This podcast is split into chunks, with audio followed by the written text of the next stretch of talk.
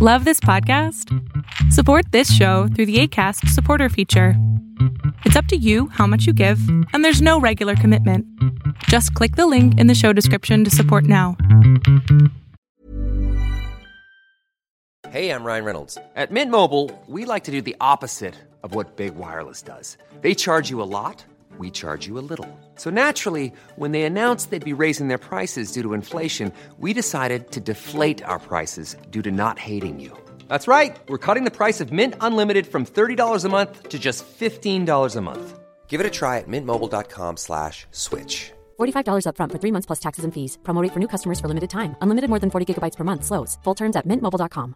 Mother's Day is around the corner. Find the perfect gift for the mom in your life with a stunning piece of jewelry from Blue Nile. From timeless pearls to dazzling gemstones, Blue Nile has something she'll adore. Need it fast? Most items can ship overnight. Plus, enjoy guaranteed free shipping and returns. Don't miss our special Mother's Day deals. Save big on the season's most beautiful trends. For a limited time, get up to 50% off by going to BlueNile.com.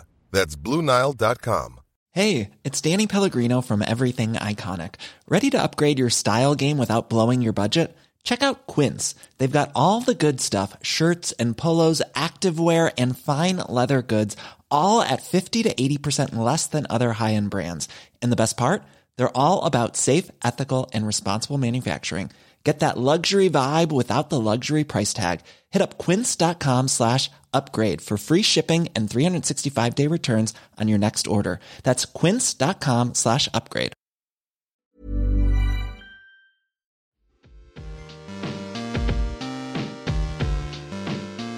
Hello. Hello. We're Welcome, recording- everyone. Hi, everybody. Whoever's listening, hello. Um, th- welcome to what are we calling this? The Fox Den Film Club. Foxden Film Club. Fox Den Film Club. Welcome, everybody. Um, I'm Jake, I'm Mitch. and shit, this is hard. Oh, no, it's not too bad. So, we decided to come together and start a film podcast. One, because it's still COVID despite all this time. Correct. And two, we both really enjoy art house cinema. And Mhm. I guess all films for that matter. Um, Jake, though, you've been listening, or not listening, you've been watching films a lot longer than I have. Um, yes. yeah when you want to talk about that a little bit Yeah. Um, so I would say, you know, I feel like everybody. I mean, I I myself am a filmmaker. Um, I live in Los Angeles. I work in the marketing side of the industry right now, but hoping to hop over laterally. But um, yeah, I feel like everybody I know involved in filmmaking kind of has, you know, their origin story, their kind of awakening aha type moment where they kind of really started getting into movies. Um, I remember it was my freshman year of high school when I kind of, you know, I had seen fucking movies, you know what I mean? But I kind of started to seek out more, you know, things I hadn't heard of, things off the beaten path, you know, stuff that when you found the true appreciation for yeah, film yeah And I remember in particular, um, I watched A Clockwork Orange. Um, I was like 13 or 14 years old. I watched it explicitly because um, my dad told me not to. And when I watched it, I kind of had this big eureka type moment where I realized, like, oh my God, like somebody, not even somebody, but lots of people are behind that camera right now, you know, trying to, they're behind the camera figuring out what they want. Do like, this is somebody's vision, you know what I mean? Mhm. And so, yeah, no, I've been a big movie buff ever since uh, my freshman year of high school, and I've been into filmmaking since shortly thereafter. Um, although I will say, Mitchell, you've got me fucking beat on Letterboxd right now. It's like it's January nineteenth, and you've watched like fifty fucking movies so far. yeah my goal this year is to watch 600 films So Jesus to do- Christ. Jesus Christ. Because I, uh, like, I was just, you know, I'm on Letterboxd, you know, way too much. But um, ev- I feel like every time I refresh it, I see you watch something new. And what really, uh, what really cracked me up was uh, January 14th in particular. I'm looking at it now. yeah Um, So on January 14th, you watched Ant Man and the Wasp. and then, because it's only in theaters right now, you must have, I assumed, gone out to the theater to see Scream. And Yeah, then I did, after yeah. after getting back from seeing Oh, is that the puppy? Yeah, it's the dog. oh, and the cat. what are they fighting? I guess they're playing. Worst Um, time. so uh, the 14th, you watched Ant Man and the Wasp, and then you went out to the movies and saw Scream. Then, Which was amazing, by the way. Have you seen that yet? not yet, but I'm hearing really good things. The Oh god. dudes who directed it did uh, Ready or Not a little while ago that I really dug. Um, Cool. But so yeah, on the 14th, uh, you saw Scream, and then you got home from the movies after already having watched two movies and decided I'm gonna watch Infinity War. I'm gonna watch this three hour long movie after getting back from the movies, which you know okay, I well, fuck with that. I respect. that. No, but Uh, then, then after watching in, the entirety of Infinity War, after going to the movies and seeing Scream, before which you already watched Ant Man and the Wasp, you decided, hmm, I'm gonna watch In the Mood for Love. you know, some light viewing to kind of wash down the previous uh. nine hours with. Yeah, I well, I figure if I'm trying to hit 600, if I watch four films on the weekends, I can really like save myself time on the weekdays. The other thing too is my girlfriend Katie, who's also studied film and wants to be a filmmaker. It's just that's kind of all we do on the weekends is just watch movies. So, um, but we didn't. We watched Infinity War before going to see Scream, but it had like 30 minutes left, so we ended it at a good point to pause it. So it wasn't as hectic. Yeah. but still that's that's a lot of movie in a very Yeah, short is. amount of time my uh my friend caitlin who i was at the movies with her when i saw this um because she does like a lot of you know those like one film a day challenge type things Mhm. um and you know she's doing one film a day and you know she's kind of making fun of me because you know it was like the 17th or it was the 14th she was at 14 i was probably at like seven at that point um because i just started a new job so i didn't have any time and i was like yeah, Yeah. well mitchell's got both of us beat he's at like fucking like 30 something and then Yeah. yeah just just that day of the 14th in particular had me cracking up I guess jumping into the show, the purpose of this podcast is going to, we're probably going to do a couple different series, maybe uh, do podcasts from new movies that come out this year. Um, but our first series that we came up with is kind of like trying to suggest a film for any situation. Um, Yeah, so show yeah. me a film that blank. You know, show me a film that makes you happy. Show me a film that makes you sad, but a little bit more in depth than that.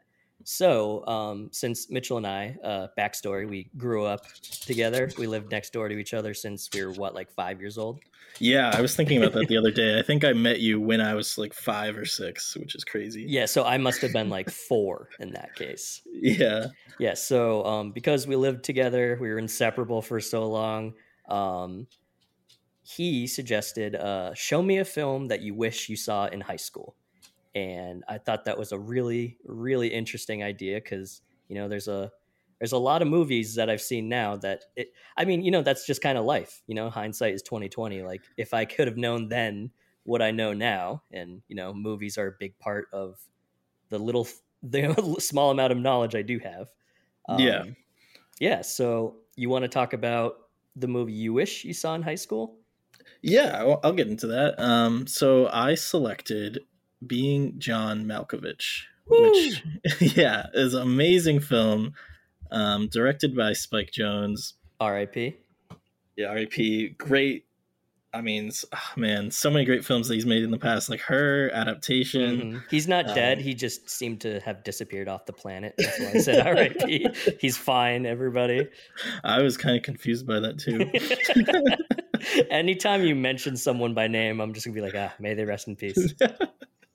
um, but yeah, being John Malkovich is a film I really, really wish that I saw in high school. I mean, so I wanted to choose a prompt that um, could apply to really anybody who is in high school. So I think the reason I chose this because is because a lot of people have. Hold on, my dog, my cat just got onto the table. we can cut this out in post. We're good. Oh my gosh. Dewey! He's trying to murder the cat. Okay. I I just heard the. All right. Cool.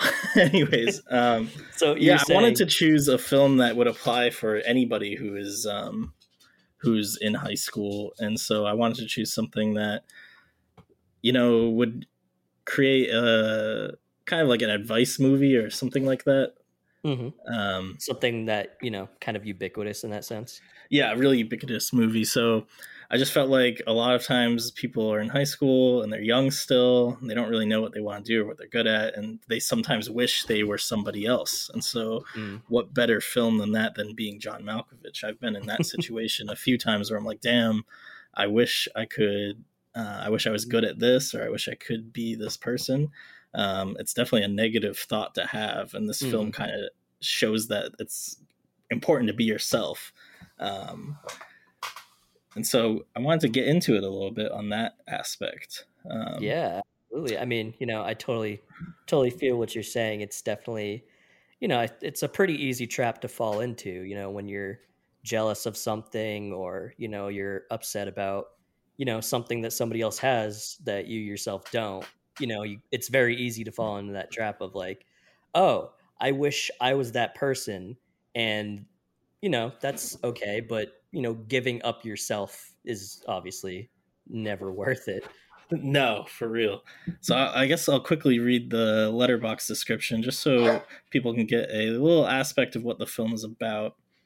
Um, one day at work, unsuccessful puppeteer Craig finds a portal into the head of actor John Malkovich, the portal soon becomes a passion for anybody who enters its mad and controlling world of overtaking another human body. Which is just that's a heavy. I mean, so Jake and I were texting before this, and he was like, "Let's let's go over your movie first because my movie's a little darker." like, yeah, is... it's funny to call John Malkovich er, being John Malkovich lighthearted by yeah. comparison, but yeah, no, I mean, I, it's obviously it's an interesting movie. It's you know, it's written by Charlie Kaufman. So, you know, if you've ever mm-hmm. seen Adaptation, you've ever seen Eternal Sunshine of the Spotless Mind. Um, if you saw I'm Thinking of Anything, or I'm Thinking of Ending, uh, ending Things uh, yeah. from last year, unless that was 2019. I don't have a concept of fucking time anymore. Yeah. Who knows when that movie came out? Um, the COVID era. Yeah, it could have been yesterday. But um, yeah, no, you know that his movies are very, very unique in you know a similar sense to Wes Anderson, where it's just like the very fabric of the universe that they take place in um, is just unlike anything you've seen. Just even the smallest touches are just so heavily stylized. And I mean, you know, watching this movie from the first 10 minutes in, you know, all of this, all of these shenanigans take place on the seventh and a half floor of a building. and literally, they have to shove a crowbar in the elevator to get it to stop between the seventh and eighth floors. And the ceiling's all low, so everybody's just walking down this like corporate hellscape that has like three foot tall ceilings. And what I love about it is it's not even really questioned by anybody else except for the main actor, um, Craig or John Cusack played uh, playing Craig. So Craig Schwartz. Craig Schwartz. He's the only person who's like, "What is going on here?" yeah, and I mean that's just good comedy too, to kind of like you know have everybody else be deadpan about it, but the character we're experiencing it through is kind of just like, hold the fuck on. Um, but yeah, no, it's a it's a very funny movie. You know, kind of. I definitely call it like a darker comedy, um, and you know, it definitely touches on those themes of, you know, wanting to be someone else um, in exchange for, you know, giving up the weaknesses that you have in yourself. But or two hundred bucks. Yeah. What's that? Or two hundred dollars. Or two hundred bucks. for two hundred bucks, yeah, that's how much they charge to go time. into the portal to become John Malkovich. and you know, it's funny because you know, there's a movie that came out uh, in 2020 um, it's tied for the second favorite of my year. Um, it's called Possessor, and it's basically if John being John Malkovich was a horror movie. Um, it's about uh, an organization of spies, and they implant their agents into another person's consciousness to get close to high-profile targets and take them out because you know it's much easier to you know kill a president for example if you're that president's daughter you know what yeah, I mean? yeah. and so it's like and it's a fucking horrific movie. It's super brutal. It's definitely you know on the horror thriller spectrum of things. But it does you know kind of ask those same questions about like if you could actually become someone else like literally actually do it you know what would the implications of that be? But being john malkovich i don't know it just kind of has that you know comedic air to it bark um, Bark. it just kind of you know it has that comedicness to it that you know doesn't detract from the subject matter at hand. It doesn't make it feel any less watered down or any more watered down i should say.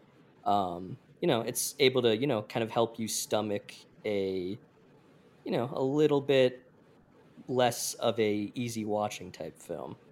Yeah, and Spike Jonze directing this is perfect because, I mean, obviously he's made a lot of great music videos aside from like feature films, and so a Mhm. lot of the time it's a lot of things that aren't explained; they're just shown, which is just so important in films. Um, like the seven and a half floor, it's not explained why. Like it is in a video later on, but you know, it's the even the technology behind how you could like the portal science doesn't have any answers at all involved with it. They just show it, you know. yeah Um, exactly they it's don't like this just exists. It's like yeah they don't yeah they don't uh, beat you over the head with any sort of exposition that some movie franchises tend to do now but let's not name Exactly. names um yes so if you had seen this in high school and i definitely want to talk about if i had seen it in high school because Mhm. i kind of did technically but i'm curious had you seen this in high school how do you think you would have reacted Um, you know, I, I also wanted to talk about like the passionate side to it. You know, Mhm. um, I mean, Craig is just extremely passionate about what he does, and if he had just put in the work to keep pushing that craft and trying new things and things like that, he would have eventually gotten out of it. And I think Mhm. that's kind of part of one of the big like morals or lessons from this film is like now he lost. I mean, at the end, he he goes through a lot. You know, Mhm. loses a lot of things. Whereas if he just stuck to who he was, he was already in a happy relationship. Um, he would have been fine. So I guess it would just would have given me more determination, I guess, and hope, um, Mhm. and just to keep doing what I'm doing, you know. yeah And I think that I found other means of doing that, um, but this would have also just been another piece in that in that holster, you know. yeah you know kind of a little wake up call to not take everything for granted you know hmm Exactly. Um, do you have any favorite shots or scenes from the film? oh man i mean you know the so this is getting a little little deep into the movie so uh spoilers ahead um but uh if, if we depending on where we put this maybe we'll put like a little link to jump past the spoilers but there's one scene in particular where john malkovich himself goes inside of the portal that makes you john malkovich. And you know just everybody and he ends up in this restaurant. Every single person in that restaurant is also john malkovich and every word they say is malkovich Malkovich. malkovich malkovich malkovich malkovich And the, the menu at the Yep, restaurant The, the menu's all Malkovich. There's a lady ordering dinner. She's like Malkovich, Malkovich, Malkovich. Um, and yeah, no, I think you know you mentioned Spike Jonze's music videos before that. I think it definitely comes from a place of like that. We're just you know kind of having these moments that kind of just stand alone. You know, well, of course they're in service of the film, the larger film at hand. You know, they're just kind of like little, almost like skits in a way. You know, the film feels Yeah. very like every scene almost kind of feels like a little vignette that's entertaining to watch on its own. And, you know, I think that's definitely one of the things that makes this an interesting movie. Yeah, I, I completely agree with that. I mean, going back to why I feel like this is important for anyone in high school to see. I mean, everyone in line, if you look at pay attention to the characters in line waiting to go into John Malkovich, like they all just look so pathetic and sad and Mhm. hopeless.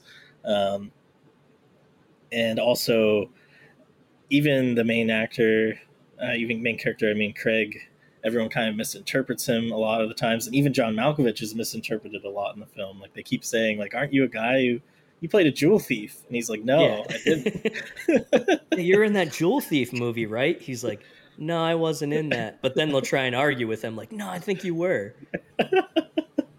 exactly. I mean, so there's a lot of even even Malkovich himself. He's like going to go on. I mean, we haven't even talked about um, Catherine Keener who plays Maxine. Um, oh, she's so good in that movie, man. She's so Uh, good. Yeah. I mean, even Malkovich himself isn't really having much success in his career in the movie, at least. Um, And so I don't want to give any spoilers, but he does as people start to become him and live in his body, he starts to become more successful on the outside, but it's not actually him, you know. hmm Um, I could break it down so many ways, but it's just such a such an interesting film and it's such an interesting concept to think about. Even the audio and the uh, visual from when they're in John Malkovich's body is insane. It's like it's a perfect little muffling. Yeah, Um, yeah. Like it's it's filmed almost as if like you're physically inside of his head, like peeking out one of his eye holes, you know? Mhm. Um yeah, no, I mean the production design that movie is fantastic. I mean, obviously, you know, you get a Charlie Kaufman script, you kind of have to be on your A game when you're designing a set like that. But um yeah, no, even John Malkovich's apartment, you know, it's kind it kind of plays into that character that people see John Malkovich as, which is kind of just like this stereotypical celebrity type actor. Um, Mhm. You know, he has just kind of like this like this minimalist abstract art in his apartment and kind of just all this bougie nonsense. Um, and so it, you know, it, on the surface it looks superficial, but you know, obviously there's a lot more going on under the surface, and you know, I think that's kind of what you take away from a movie like that. Yeah. Yeah, I mean even the puppets are all him, like they're all Mhm. Malkovich, which is just another layer to this where it's not Malkovich, the puppets are all Craig. Um so like Craig is controlling these puppets that look like him and they're doing their own stories and like he meets Catherine uh he meets her character and immediately creates a puppet that looks just like her Mhm. and does like puppet role play. Um, Sexy public role play. so there's a lot of like fantasization or trying to like escape his current life um, Mhm. it's just a very deep deep film and very dark as well Yeah, and you know, obviously, had I well, what I was gonna say actually was, you know, I technically did see this in high school. Um, I did watch it forever ago. Um, I mean, at this point, before I had rewatched it uh, upon your recommendation, I didn't remember a single thing from it. But Yeah. I did watch it in high school, and you know, it's kind of it's a movie I went after purely because I was like, oh, I want to watch something you know, I want to watch something trippy. I want to watch something weird. You know what I mean? Like I just kind of, you know, you know, I had recently discovered weed and wanted to watch something cool. Mhm. Um, and you know, I didn't really approach it as anything other than like, oh, let me see this weird movie. I wasn't really, you know, anticipating being receptive to anything that deep. So, you know, having seen it now, um, you know, it's definitely a film that I feel like could resonate very deeply with people in high school and, you know, kind of would have resonated with me very deeply in high school had I been paying attention, I guess. you know what I mean? yeah no i think that's that's definitely why i chose this one i wanted something that would appeal i think i wanted something that would work for me and then also work for other people um, Mhm. Yeah, and I also thought it was interesting just some of the like fun facts from the film. Just that Malkovich really didn't want to do the film at first. It took him almost five years after reading the script for Oh, Charlie really? and Spike to convince him to come on. oh, he kept that's so saying he wanted to produce it or direct it, um, and he wanted a different actor. Sorry, here we might need a cut because of the dog and the cat. No, It's a fucking battle going on. I don't know why he's being such a dick. Go kennel, kennel in, kennel, kennel in. okay, back. But yeah, he initially didn't want to do the film. He wanted to direct it and do a different actor. And he would he would ask Charlie, he's like, "Can't it be a different actor that they're going inside of?" And Charlie was hard on it. He was like, "No, it has to be you." I mean, it's just it's kind of one of those intangible things. It's just John Malkovich is perfect for it. Yeah, like he's this hugely important, prolific actor that, but people also don't really know who he is. Like, like you do, but you don't. He's just kind of like this perfect enigma in that sense. He's this perfect middle ground between being like not famous at all and being, you know, Brad Pitt. Um, mm-hmm. So yeah, and I mean, you know, the fact that the movie is shot in what 2001, 2002, um, you know, it, it's also it's very much so a time capsule of that era. Um, yeah, I mean, you get like a lot of scenes once John Malkovich gets famous within the movie. Um, and you know, you get little cameos from Brad Pitt and shit like that. yeah. So, and I, oh I mean, and God. you know, just the pure fact that Cameron Diaz is in it. You know what I mean? Um, yeah.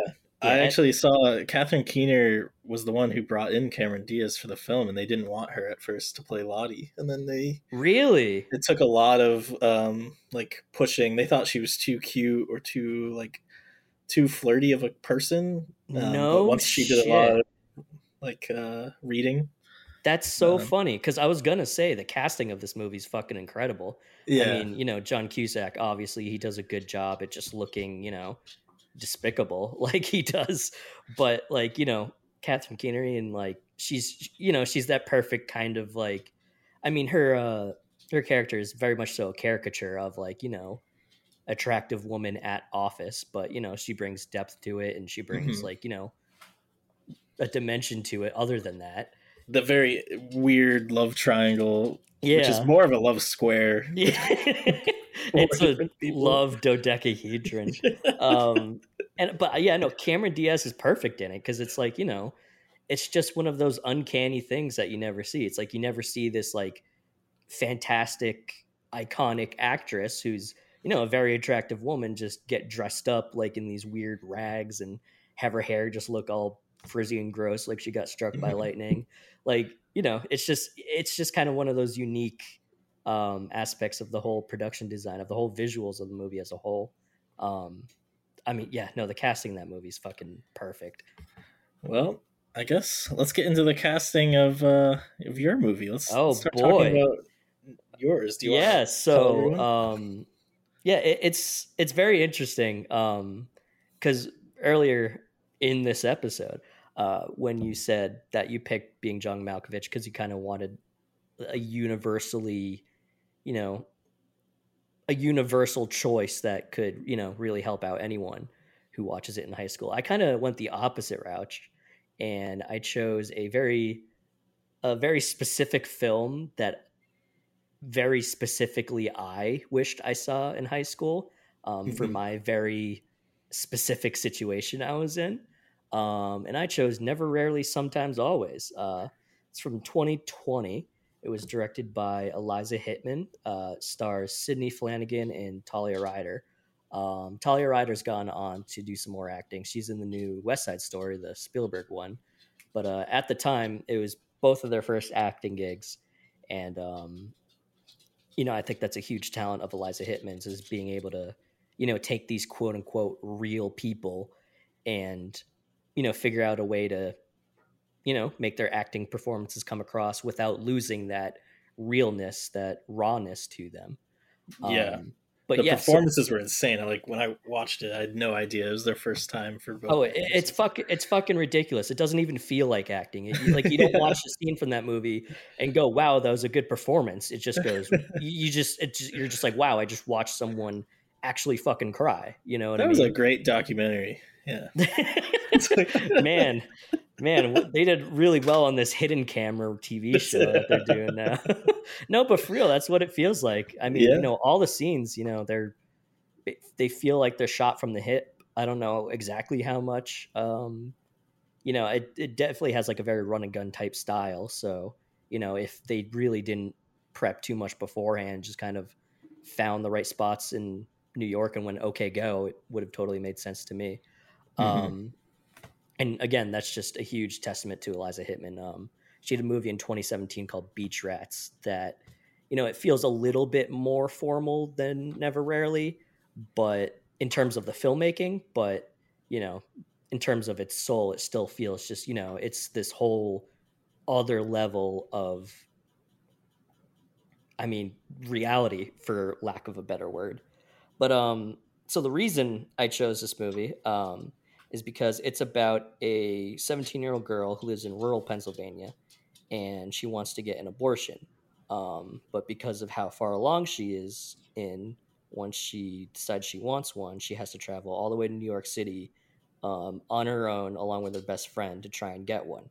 And the movie kind of follows her through, you know, all the leaps and hurdles and boundaries and obstacles that lay in her way from everything from you know, buying a bus ticket with money they had to steal from the supermarket they work at to, you know, trying to get into a Planned Parenthood when there's a crowd of Christian protesters outside. Yeah. So the reason I chose this movie was because, you know, like I said, me and Mitchell grew up together. Um, in high school, he went to our town's public high school, whereas my parents sent me to a Catholic school. And boy, oh boy, do I have tales from said Catholic school.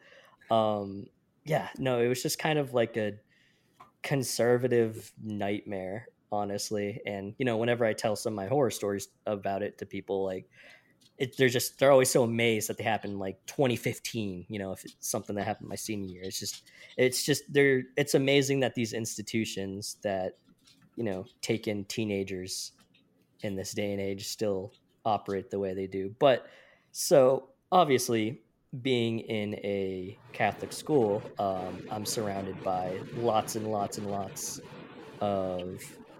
Oh no, your mic's doing a thing again. Oh no! Oh, really? Wait, wait, wait, wait. It might be the fan. Yeah.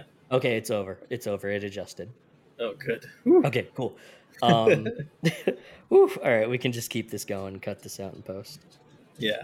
All right. So, um, anyway, as I was saying, um, so yeah, being in a Catholic school, you're obviously surrounded by a lot of uh, pro-lifers, and um, personally, I'm very much so pro-choice. Um, actually, hold on, I'm gonna burp. okay. Anyway, um, I'm just gonna restart that whole sentence. So, so the fact, you know, I went to a Catholic school. Obviously, I'm surrounded by a lot of pro-life people, a lot of pro-lifers, during a very formative time in my youth.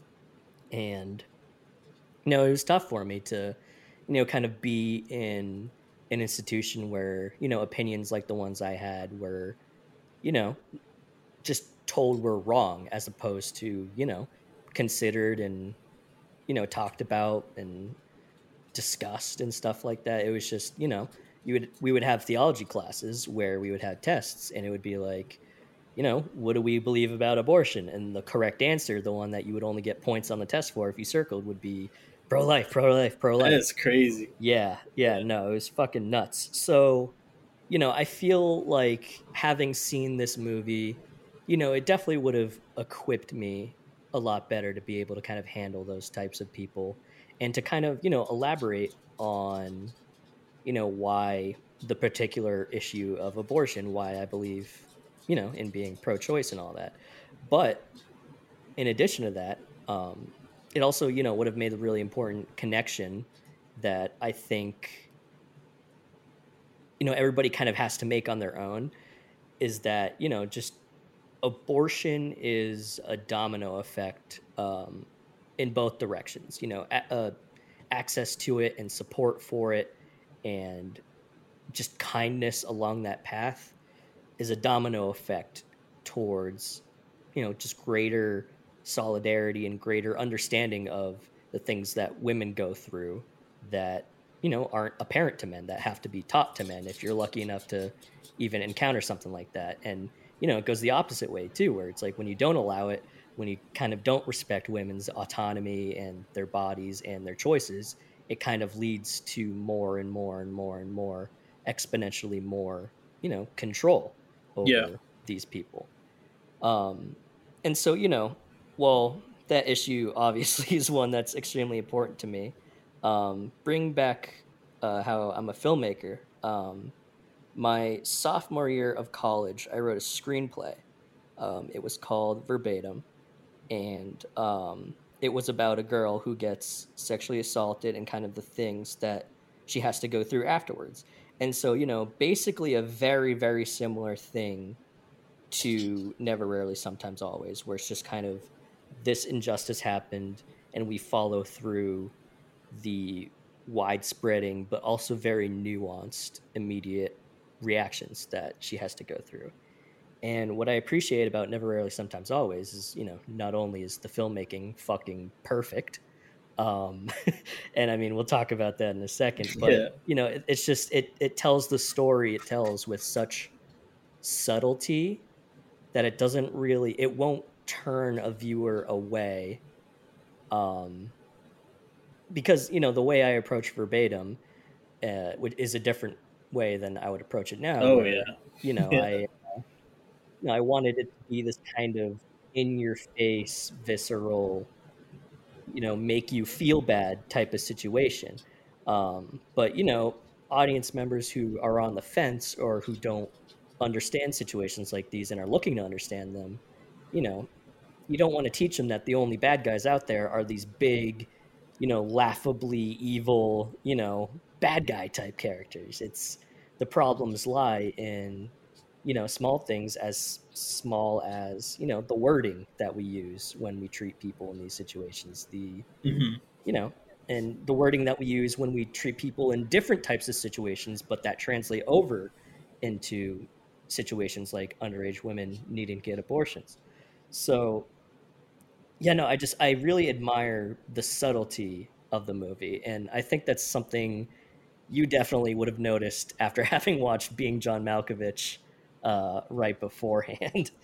Yeah, yeah, it definitely has the subtlety. I mean, I kind of wanted to just talk about going back to the acting again, like the body mm-hmm. language from Autumn is so good. Like she's oh fidgeting and looking away and like looking in the distance and like kind of nervous, but also bold at times. Yeah, um, yeah. No, she's she's got those dimensions and you know, I, I mean, there's that one scene in particular. Uh, I, I, think we can probably talk about it without spoiling anything, but mm-hmm. like where her and Skylar, they're just holding on to each other by their pinkies.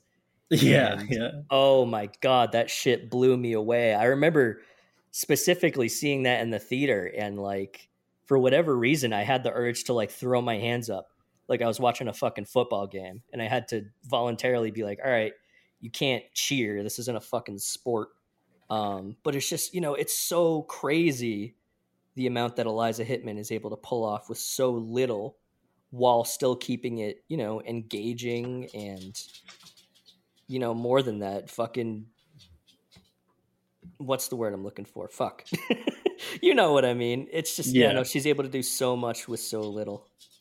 What I find really interesting is like she's kind of her dad is first off just a huge asshole. Like, oh yeah, oh yeah, purposely a douche. Like nicer to the dog than her. Mm-hmm. Um, she's at the first doctor she visits, or I guess uh, OBGYN and they play like the video talking about anti-abortion and mm-hmm. it's like spoken by a man yeah yeah exactly and that's the type of shit i watched in high school i watched videos you know very similar to that like yeah. hey like talking about abortion in only this one particular aspect because you know there's there's a lot that abortion is and you know yeah. So people don't under they, they think it's just killing babies and that's it. It's like, well, you're missing 95% of the other part.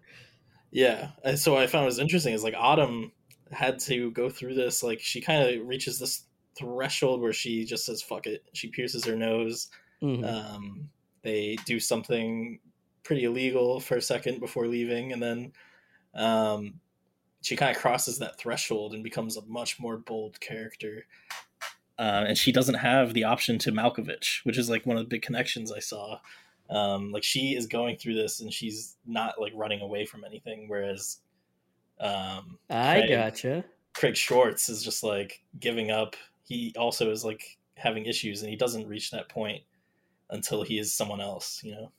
I got you. So, yeah, you know, I didn't, I didn't even think about it like that, and you know, I was wondering coming into this what uh because you told me, you had told me you saw a lot of parallels, and I I was fucking racking my brain trying to figure out what the fuck those could possibly be because these movies do seem like absolute opposites. But yeah, no, you're right. I mean, I think that's part of the reason why it's so easy to fall in love with Autumn because you know, it's not that she's just going through all these terrible, terrible things and then you just get to see her cry over and over again. Mm-hmm. It's kind of how you get to see, you know, these small victories, even within the defeats. And, you know, in situations like that, where like, you know, she decides to just, you know, just pierce her nose and she does it entirely on her own. I think for her, that's, you know, that's a huge moment of self determination, of mm-hmm. self reliance, of independence. Um, and you get it through just such a little such a simple but such a realistic scene too you know what i mean? Like it's yeah. just so it's so it's so textural the way she does it. She you know she has like a little safety pin and she turns on the the stove and you hear it you hear it click and then she grabs some ice cubes and you can hear the ice cubes bouncing around. She puts one on her nose and then you know to get it all numb then she wipes off. It's just you know the texture and the sensuality of that scene. It's just it's so there's so much there, yet there's so little there, and I'm just yeah. fucking in awe of how they were able to pull it off. But yeah, and no. even the cinematography and the grading and stuff. I mean, there are so many moments where Autumn is kind of like going through those stages where she's overcoming something or like figuring out how to be more independent, and so the, mm-hmm. the grading is a lot lighter. And then when there are a lot of moments where it gets gloomy and sad and it goes back and forth a few times i've seen i took some notes where i thought that happened um, mm-hmm. so when they're like first leaving to get on the bus it's really really bright and like seems so positive but then they get into new york city for the first time and it's anxiety inducing there's noises there's it's a lot mm-hmm. darker shots yeah um, exactly and uh, you know as someone who is not a fan of new york um, I mean, I like visiting, but I would never ever want to live there. Mm-hmm. Um, you know, I think it captures a lot about the city that can be intimidating and even fucking terrifying. Um, and you know, yeah. she, imagine somebody from rural Pennsylvania having to travel to New York City on her own via bus and then not have anywhere to stay for two nights. Like, you know, it just it captures that, you know, through yeah. you know, just the subtleties, like you said, of the grading and of the cinematography, which is fucking gorgeous. I mean, jeez. I mean, it. uh Yeah, no, this movie. This movie is one of the few movies that I would go out on a limb and say is perfect. Mm-hmm. Like it's fucking perfect. the uh I was gonna say we get to see two performances by Autumn in this film um, at two different points. One is at the very beginning, and so Uh, it is interesting the differences between both performances. Oh, like when she's singing. Yeah. Yeah, yeah. And yeah, no, I think it's I mean, you know, a talent show is a fucking great way to start a movie just because, you know, there's so many different relationship dynamics at play there cuz, you know, exactly. obviously this is a passionate person who has this thing that's very important to her and she wants to share it but it's in front of other people and you know other people are going to watch and cheer her on other people are going to laugh and call her a slut while she's performing so exactly I and mean, then you got being john malkovich which also opens with a performance but it's no one is watching. Oh it's shit. just him and it's got this fake audio clapping in the background. Oh shit yeah, yeah. i didn't think about that damn. Yeah so um, but i mean yes yeah, for both those characters craig and uh and autumn you know performing is kind of that thing that's theirs and it kind of makes them who they are mm-hmm. and so you know that's why craig becomes so successful at quote unquote puppeteering john malkovich and yeah why i think autumn is able to co- overcome one of the roughest hurdles of the movies when she's uh when she's at karaoke with uh skylar and that other fuckwad. What I don't know what his name is. um, I do have it written down. Jasper. Jet. His name's fucking Jasper. Yes, his name that's in the film is Jasper. oh man, that's such a perfect name for him. he looks yeah. like a fucking Jasper. I mean, if your name's Jasper and you're listening, don't worry. You're probably doing great in life because the bar is not too too high. Oh my um, gosh. And the pressure he puts on um, Skylar is so messed up. Like constantly trying to pull her away from Autumn. Mm-hmm. And Skylar is such a she does kind of slip away for a minute, but then you get some great scenes where they kind of come back together. But yeah, and again, it's kind of like what I said before. Like when I was writing verbatim, I wanted to tackle it in the absolute opposite way, where I wanted to make the antagonizing forces as bombastically evil as possible. Mhm. You know, to kind of portray the full extent of how shitty these situations are. But you know, I think that's just it's too didactic when you're trying to educate somebody about a topic like that because you know you're gonna you're gonna say like, oh well, I'm not like an evil fucking mastermind who lives in a lair on a cliff. I'm not the problem. Whereas this movie kind of takes you know like a regular interaction with regular things said in very grounded like regular language and kind of exposes you know where in the problems lie in a way that you know you can analyze even yourself or people you know and kind of see where that comes into play in your life so you know that's definitely something you know this this is a movie i wish i saw in high school just because i would have approached not only these types of situations in my life but just my own filmmaking so much differently i think never rarely Yeah. sometimes always just makes it come across so much better and so much more powerful because of that subtlety that it has. Yeah, so I was saying, like, even though it is hyper specific to you from a filmmaking standpoint, I think also from just a, any any young female in school, or really anybody for that matter, it does have moments that could. Your dog God playing fucking beer pong in the background. He's playing something. It- okay, buddy. It does have these moments that other people could learn from, or or definitely like gain value from after seeing this film. yeah, And what I really wish is that, well, one, I wish they traveled lighter in this film. Someone needs to teach these ladies how to travel you know, I did think about that at one point. I was like, dude, like, like what the fuck are you bringing? Just bring like a backpack each.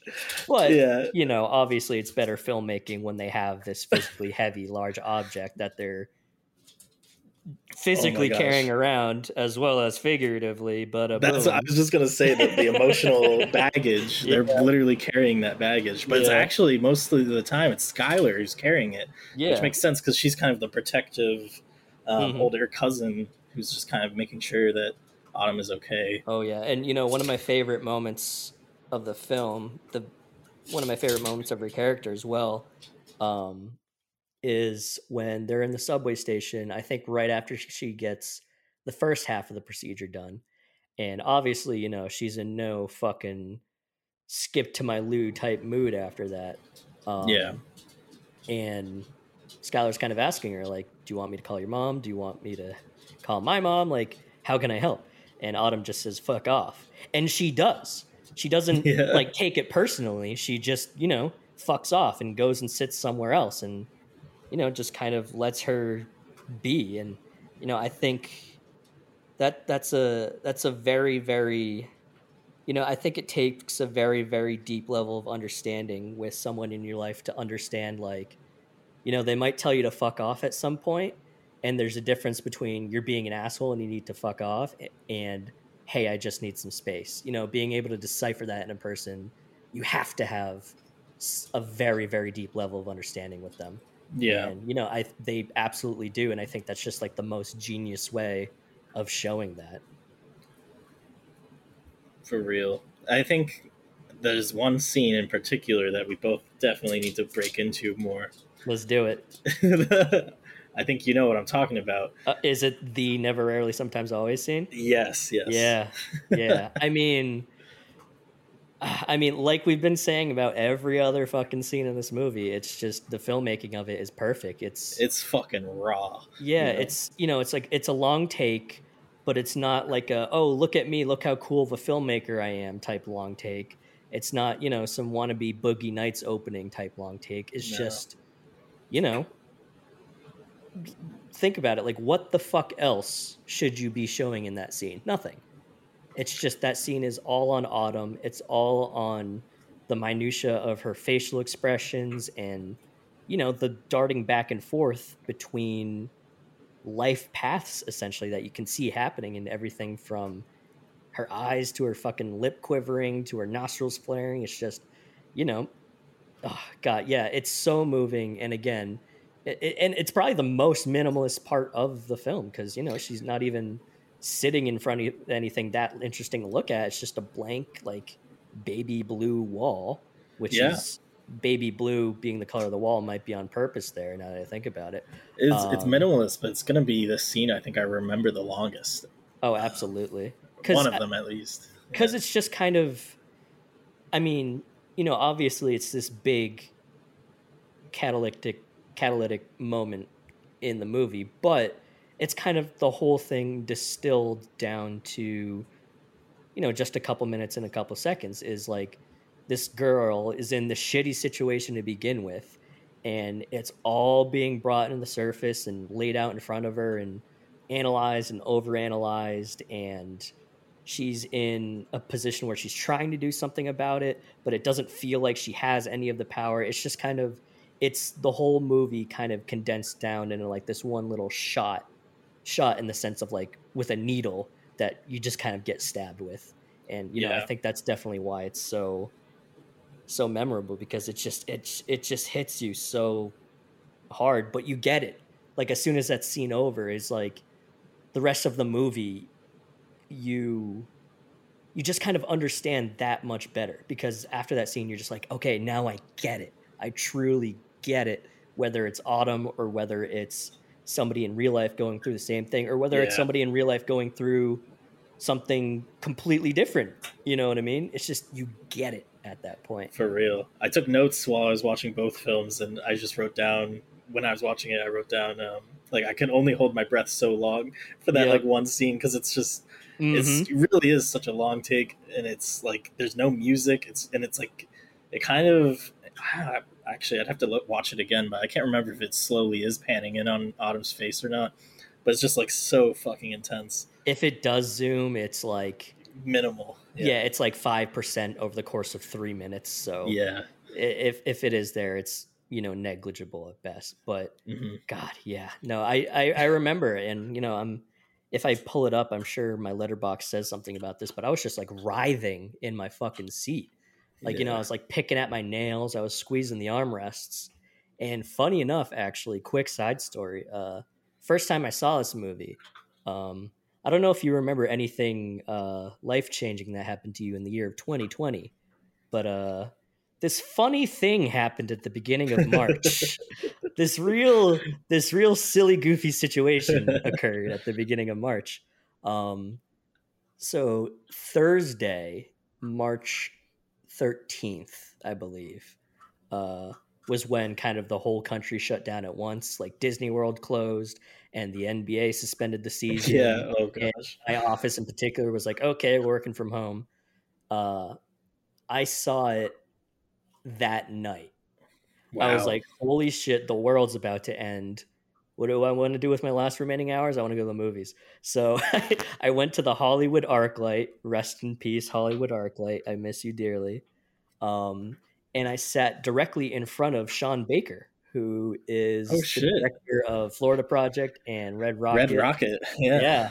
No, he's one of my favorite directors. And, you know, I didn't say a word to him because, you know, he's sitting down at the movies. He doesn't want to be fucking bothered Yeah. but like because I was sitting directly in front of him the whole time, I was just so hyper aware of just what my arms were doing because they were just you know grabbing the seats and I was digging my fingers into my nails and just running my hands through my hair because I was just so fucking stressed out. But yeah, no, it just it's never rarely is the type of movie that just elicits such such a physical reaction. Yeah. Another comparison I have to being John Malkovich is like in John Malkovich, Craig is trying to control Lottie, um, his wife, and like she's saying she wants to get a sex change um, after going into Malkovich, Mhm. and he's kind of just telling her no. It's the same thing with the abortion. Like the Yeah, yeah. Autumn is going in, and they're trying to persuade her to not do it. They even lie to her and tell her that she's not Mhm. as far along on as she thought she as she actually was. Um, yeah. Yeah, no, she's just- doing yeah, they're both those characters. You know, they're everything everybody's doing everything but listen to them. You know what I mean? And exactly. Yeah. not taking I them mean, seriously. And you know, even Craig when literally locks Lottie in a cage, like because she, she is found her sexual awakening and is going out Yeah. and trying to, you know, feel loved. Yeah, Um, and you know, I mean, the movie was like 2001, so obviously the landscape around being transgender was much different back then. So the mhm. movie kind of plays it for jokes, but you know, it's the same thing. It's, you know, just being in this situation where there's something you want, something you're pursuing and people just just aren't even willing to consider it. There's just, you know, it's a matter of controlling other people eh, because there's something within yourself that you fear, whether it's, you know, fear of being alone, fear of being unwanted that Craig mm-hmm. Schwartz has, or, you know, the fucking the fear of God that the women at the Pennsylvania Planned Parenthood have and never rarely. So yeah, again, man, you're blowing my mind with these comparisons. I didn't even think about those. Yeah, man. I mean, there's a lot of interesting comparisons. I, I was struggling. At, I felt like I was going to struggle at first, but then I was like, okay, this isn't too bad. Yeah, I mean, the more you think about it, you know, it's just like they're two story, they're two opposite stories told in opposite ways. But you know, I mean, we're only human, and we're we're, we're just monkeys with cameras out here making movies. So it makes sense that you know when both of these movies dive as deep as they do, they're gonna find some similarities. yeah, exactly. Man, did you have anything else to add to this? Um. Oh man. Well, uh, question you asked me was, "What's the uh, double feature potential?" Oh yeah, of oh never rarely, sometimes That's always, a huge aspect of the, and John series. Malkovich. Yeah, it's just would this work as a double feature? And going into this, like with that question in mind, I was like, "What the fuck?" Like, absolutely not. but you know, the more I think about it, the more it does kind of make sense, and you know, the more I think that these movies would be really integral viewing for somebody in high school. I mean, they're both movies I wish I saw in high school. So, yeah, no, I think this would make a fantastic double feature purely because going into it, you would kind of have to challenge yourself as to, you know, what's the similarity here? What's the common denominator? And Yeah. then when you kind of realize what it is, I think, you know, you're all the better for it. Yeah, I completely agree. I mean, I think there would be better. Like you could pair each of these films with another film, Oh, and it of would course, be a better yeah. double feature. But that's kind of the genuineness of this podcast. Is like me and you are always going to interpret the prompt slightly different, and so Mm-hmm. it's going to lead to these like unexpected double features. You're like, really, like how is that ever going to work? And then Yeah, you're able to absolutely. And, you know, I mean, there, there's something honest in that. I mean, just a little while ago when we were talking about your fucking Letterboxd, like you watched Ant Man and the Wasp, went out to the movies to see Scream, got home from the movies and watched Infinity War, and then watched In the Fucking Mood for Love. Like it's it's so unheard of, but you know, that's how people watch movies. That's how you know, Mhm. just life is. You know, you're watching Infinity War at one point, and then the next moment, you know, bam, you're in the middle of a fucking Wong Kar Wai cry fest. so Oh, yeah, no, man. I, I I think this absolutely would be a good double feature. If you had to, if you had to do a more conventional double feature with being John Malkovich, what would you choose? probably adaptation because it also has that same Yep, Charlie Kaufman. it's double double track Kaufman also directed by Spike Jonze, so you could do them both together. Mhm. And also it does have that like element of like being inside another person. Like it's just the writing is so crazy on both of those films. They're so similar, which would Mhm. make sense. Um, Yeah. And then maybe for never, uh, I always mix up the words. Is it never, rarely, sometimes, always? Right? Yes, Yes. it's ascending in order of frequency. but it also like, oh man, like I like saying it slow. Like never, rarely, sometimes, always. Yeah, Like, it's, it sounds like there's a comma in the middle. Like it Yeah. sounds like it's never rarely, but sometimes always. Which I, I don't know. I yeah, language is fun. I think it could go pretty well with Buffalo 66, maybe, because he's such a controlling Mm. asshole guy. Yeah, Um, and they're both, you know, very meandering. Um yeah, no, Christina Ricci's character in Buffalo 66, I definitely see a lot of similarities with, you know, just trying to control what little power you do have over your own existence. And you yeah. know, even though you know, just kind of being out of your element, whether it's in New York City or in fucking Vincent Gallo's car. You know what I mean? What would you choose for both of them? Um, for being John Malkovich, um, I think it would definitely be the movie I mentioned beforehand, uh, Possessor, also from Oh, yeah. 2020, because you know it's the same basic idea. It's just what if you could literally be inside somebody's consciousness and control them, whereas being John Malkovich plays it in this you know comedic way that's typical of you know the Charlie Kaufman, Spike Jonze, Michel Gondry kind of camp. Yeah. Um, whereas Possessor, it's explicitly this gruesome fucking horror movie. Like I don't think there's a single modicum of levity in that entire movie. it is so fucking just in your face, visceral, gruesome. yeah. Um, but now that I think about it, I also think it would pair well. Um, I feel like I'm talking about wines and cheeses. yeah. Um, I think it would pair well with Ruby Sparks, which I think is from 2013. And I don't know if I've talked about that movie with you before or not, but it's uh, it's from 2013. I forget the name of the director, but it's starring uh, Zoe Kazan and Paul Dano, who Oh, cool. are now married and I believe have children.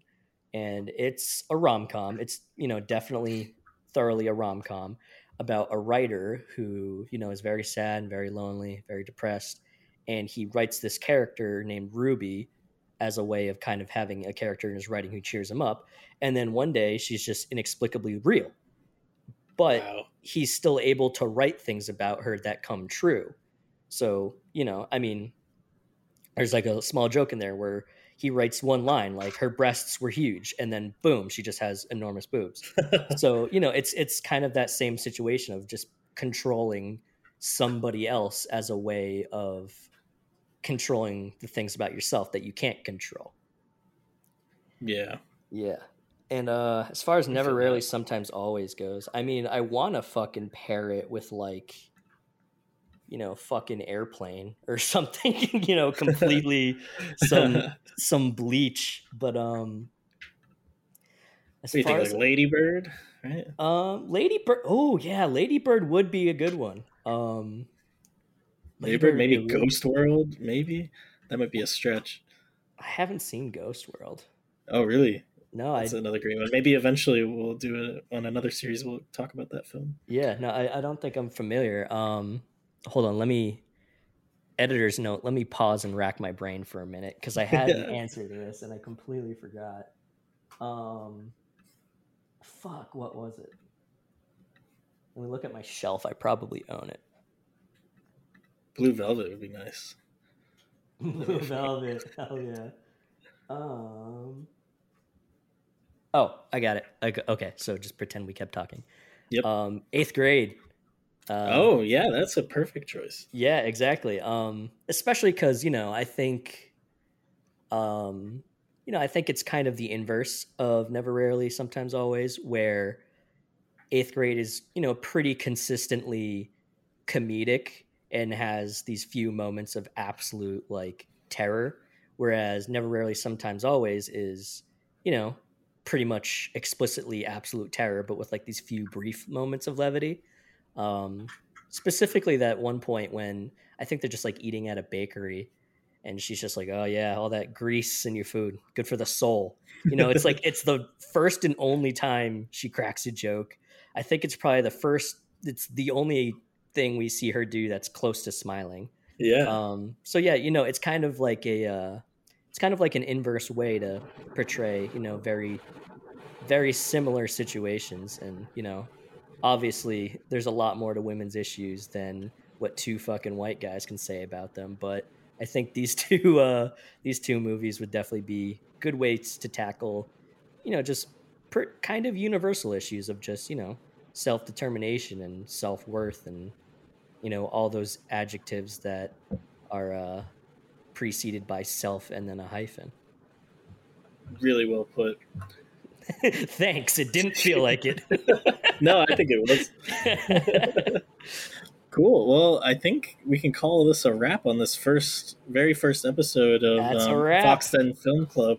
Yeah, Fox Um, Den Film Club. Thanks for uh thanks for borrowing in with us at the Fox Den Film Club, am I right? Hell yeah.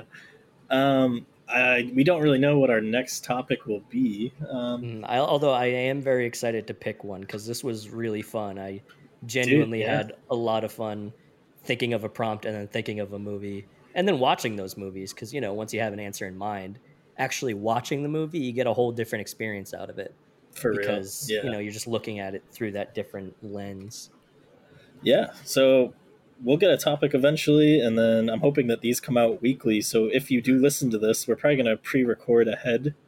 Um, yeah that, so- that would be good that would, Yeah. that, would- that would work yeah. so if we if you're listening to this, the next one would come out a week from whenever we put this out. yeah. Yeah. Oh yeah that makes sense yeah so i don't know when i'll see you in my timeline again but in the public's eye i'll see you in a week yeah. that's not that far away it's seven sleeps you can do it Sweet. Cool. All right. All right. Thanks for listening, everybody. This Thank has you, been the. Fox Den Film Club. I'm Jake. He's Mitchell. We love you. We love you. Good, Peace good out. night, Seattle.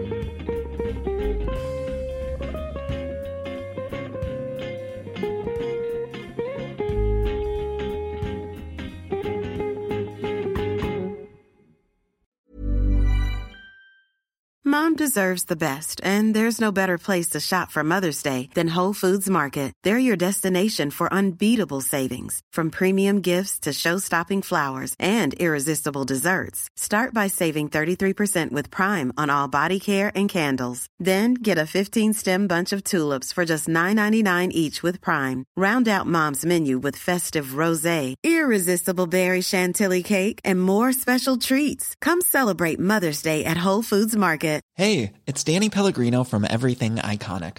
Ready to upgrade your style game without blowing your budget? Check out Quince. They've got all the good stuff shirts and polos, activewear, and fine leather goods, all at 50 to 80% less than other high end brands. And the best part? They're all about safe, ethical, and responsible manufacturing. Get that luxury vibe without the luxury price tag.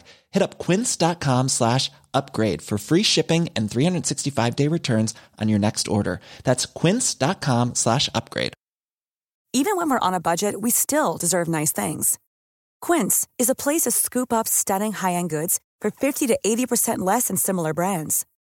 They have buttery soft cashmere sweaters starting at $50, luxurious Italian leather bags, and so much more. Plus, Quince only works with factories that use safe, ethical, and responsible manufacturing. Get the high-end goods you'll love without the high price tag with Quince.